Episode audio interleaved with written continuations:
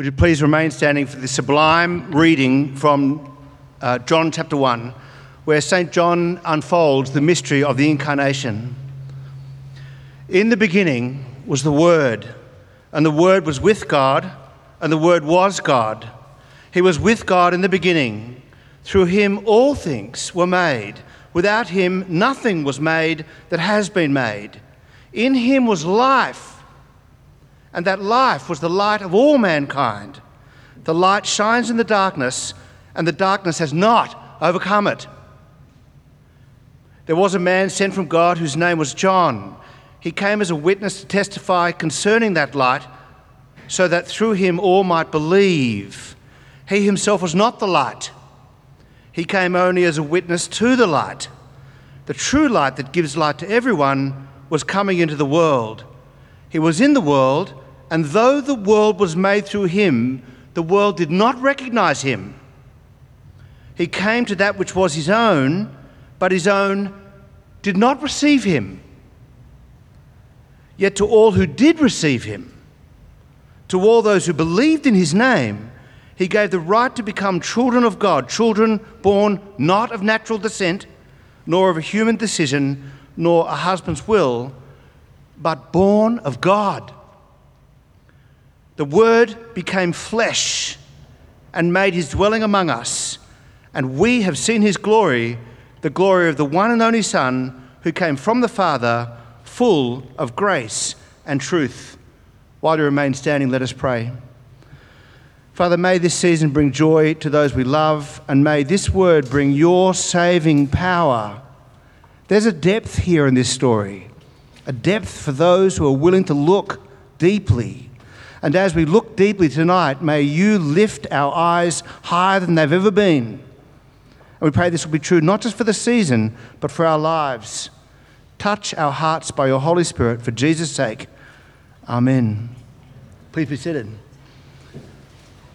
Welcome. My name's Justin Moffat. I'm the senior minister of the parish, and I join Emma on the staff team, who's doing such a great job with the music, and Jenny, who's leading our service, as we minister in this church throughout the weeks and the years. From my family to yours, from the staff team and from the parish council of Churchill, we genuinely wish you a Merry Christmas. You'll notice at the end of your pews, there's a set of Bibles, and one of them has a bow on it. I'll tell you why the bow's there, because it's yours as a gift. Tonight, take it, please. There's a bow on it. That bow says it's a gift and you can take it.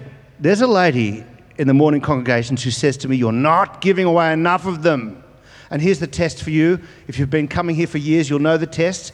If you don't think right now that you could locate an easy-to-read English Bible within 3 minutes of walking in your front door tonight, then you take a Bible with you, because 3 minutes is too long. And I say, get reading John's Gospel. It's beginning to look a lot like Christmas. It's a famous song, as you know, written in the 1950s, on rotation every Christmas season. I won't sing it, because I gather there are children present. I'm sure that social media, with its visual component, has given this song a boost in recent years. Pics on Instagram and Facebook are usually accompanied by beautiful trees, bright lights, family, gifts. Unless it's ironically posted, then it's probably on TikTok.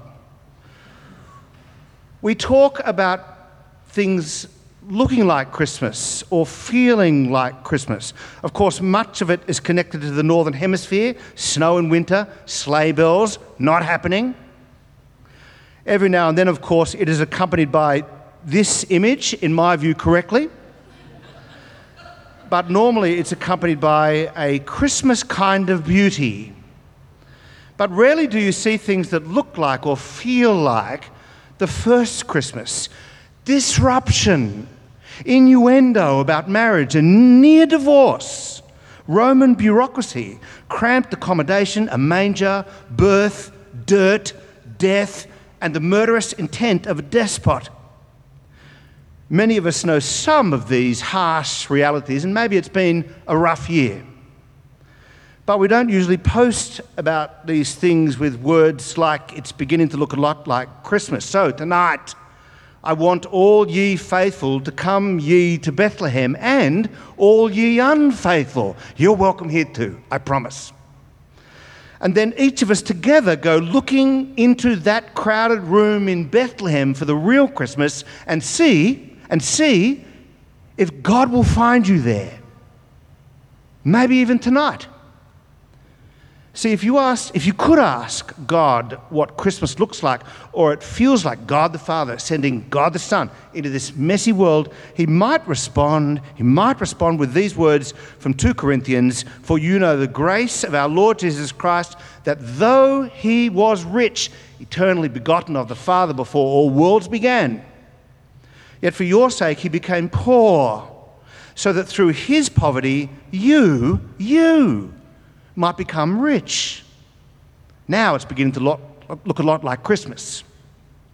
We say, followers of Jesus say, God is in that messy story. And through that story, we get God. The gospel of God is the power for salvation for all who believe.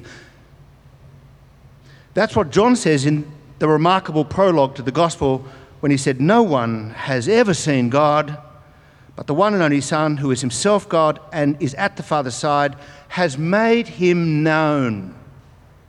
I want to open up this remarkable prologue and say 4 simple things tonight. I want to say something wondrous, something tragic, then something redemptive, and finally something challenging. Firstly, something wondrous. Let me read to you again these famous and profound words where St. John unfolds the mystery of the Incarnation. He writes, "In the beginning was the Word, and the Word was with God, and the Word was God." This is something wondrous. Harking back, of course, to the creation story in Genesis 1, in the beginning God created the heavens and the earth, harking back to the origin of all things, is this Word. In the original language, the Logos. In the beginning was the Logos, and the Logos was with God, and the Logos was God. When Greek philosophers used this word logos, they meant the supernatural order of the cosmos, the unknowable principle behind all things. The Logos, writes John, was there in the beginning. John here identifies that the Word was with God in the beginning. Now, who is this Word? Because there's a stubborn pronoun in the text. Not it, an unknowable principle, but he. Whoever he is intimately involved in creation, in everything that is made through him. All things were made. Without him, nothing was made that has been made. And he brings light and life, not death and destruction. In him was life, and that life was the light of all mankind. This is not Thanos. Light and life to all who he brings, risen with healing in his wings. We just sung it. You see, John won't leave God in the unknowable realms. He identifies this Word precisely with Jesus, embodies. He says in verse 14, "The Word became flesh." There it is. "And he dwelt among us." Literally in the Greek, he pitched his tent here with us. "And we have seen his glory, the glory as of the only Son from the Father, full of grace and truth. No longer unknowable, but knowable. No longer distant, but imminent." This is good news, and it comes with witnesses. "We have seen his glory," wrote the first disciples of Jesus. Now, this is the new thing in the ancient world, that the Word is God taking on flesh, weak human flesh. It is foolishness in the ancient Greek world, moronic and yet revolutionary. It's weakness in the ancient Jewish world and yet revolutionary, indeed, in the modern Islamic world, that God should take on sweaty flesh. It's too weak for the Almighty.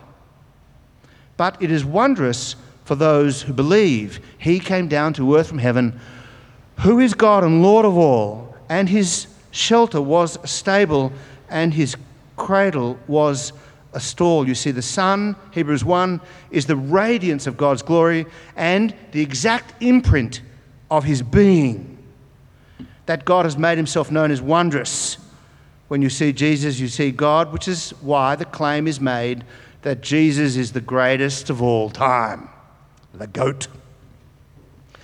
Something wondrous, something tragic. Embedded in the story is a tragedy of epic proportions, a tragedy about every human heart and the systems we create. That God would show up and that we would reject him. It turns out that humans have a vested interest in running their own lives, of being captain of my soul. This is why Jesus was a threat then and is now. He requires change. He was in the world, and though the world was made through him, the world did not recognize him. He came to that which was his own, but his own did not receive him. This is something tragic. Human sin is not doing bad things from time to time where you sort of say sorry to somebody else for it. It is rather the tendency to say, I know and God doesn't. I'm in charge and God isn't. If one of us, God and me, if one of us is a potter and one of us is a piece of clay, then I'm not the potter and God the piece of clay, that I could make him in my image.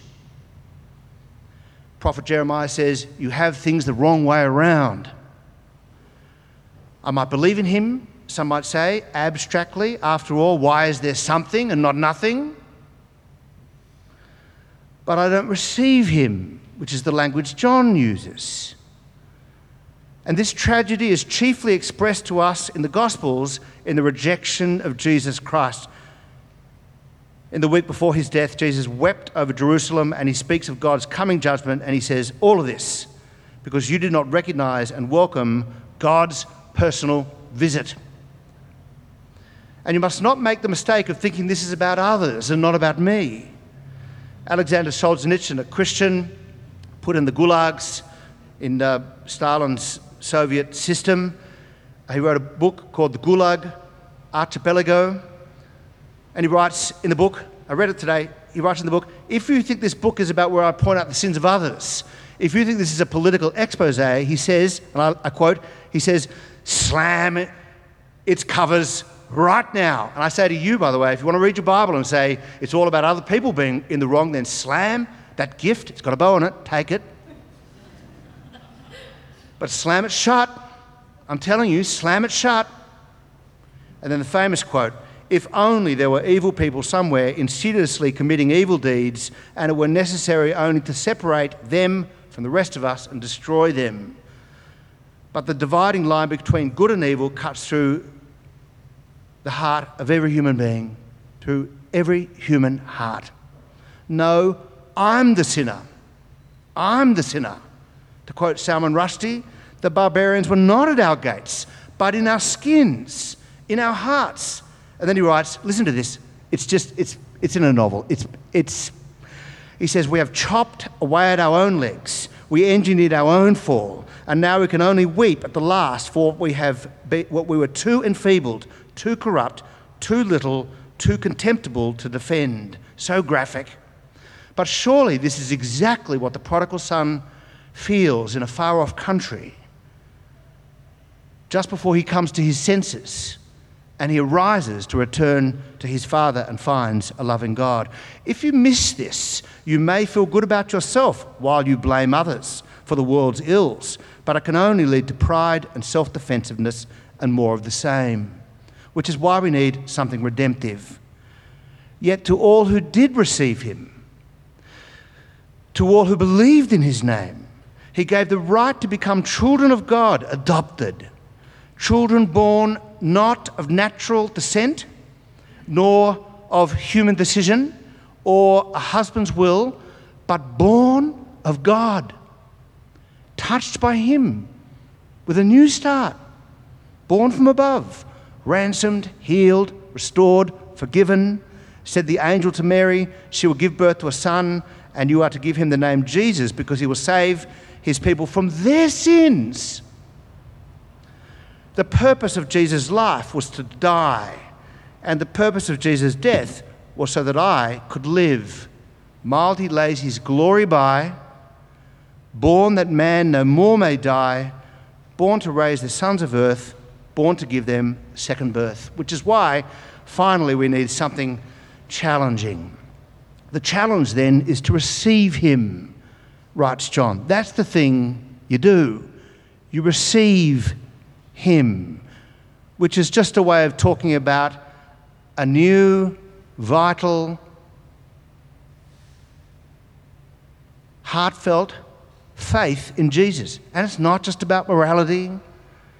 It's a personal trust in Jesus, who is the door to God.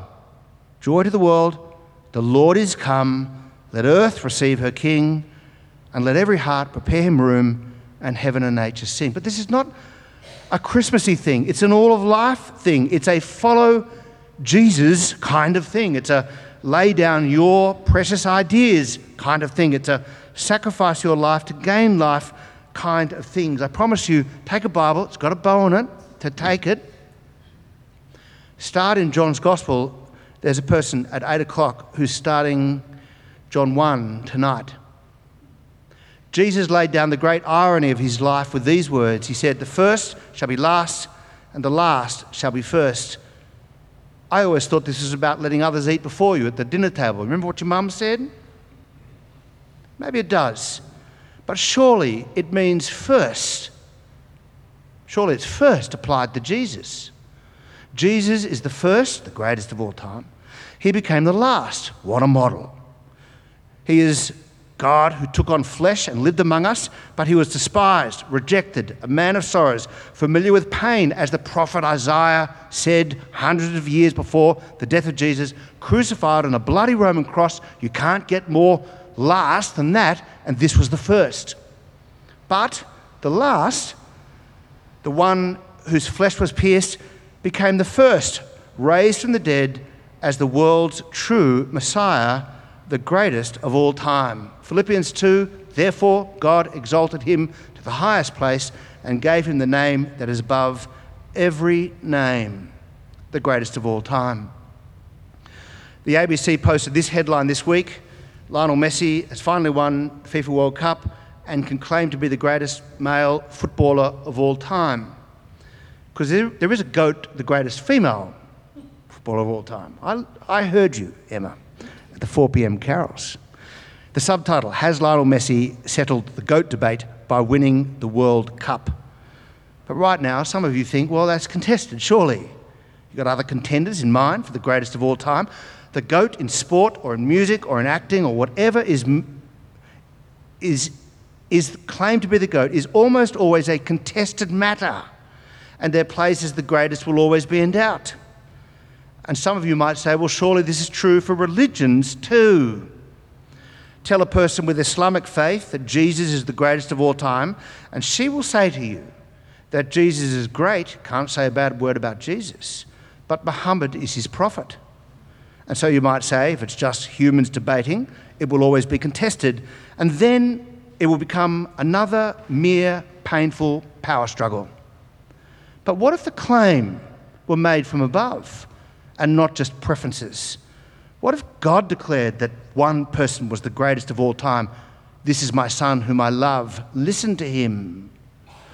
What if the person is the greatest not because of how I feel about him or because I won an argument with someone, but rather because he is the incarnation of God himself? Through him all things were made. Without him nothing was made that has been made. And in him was life, and that life was the light of all mankind. And so I say, let us believe and not be bored. Let us receive and not dictate to him what you believe. Let every heart prepare him room, and let us live in love and wonder and praise. Now it's beginning to look a lot like Christmas. Let me pray.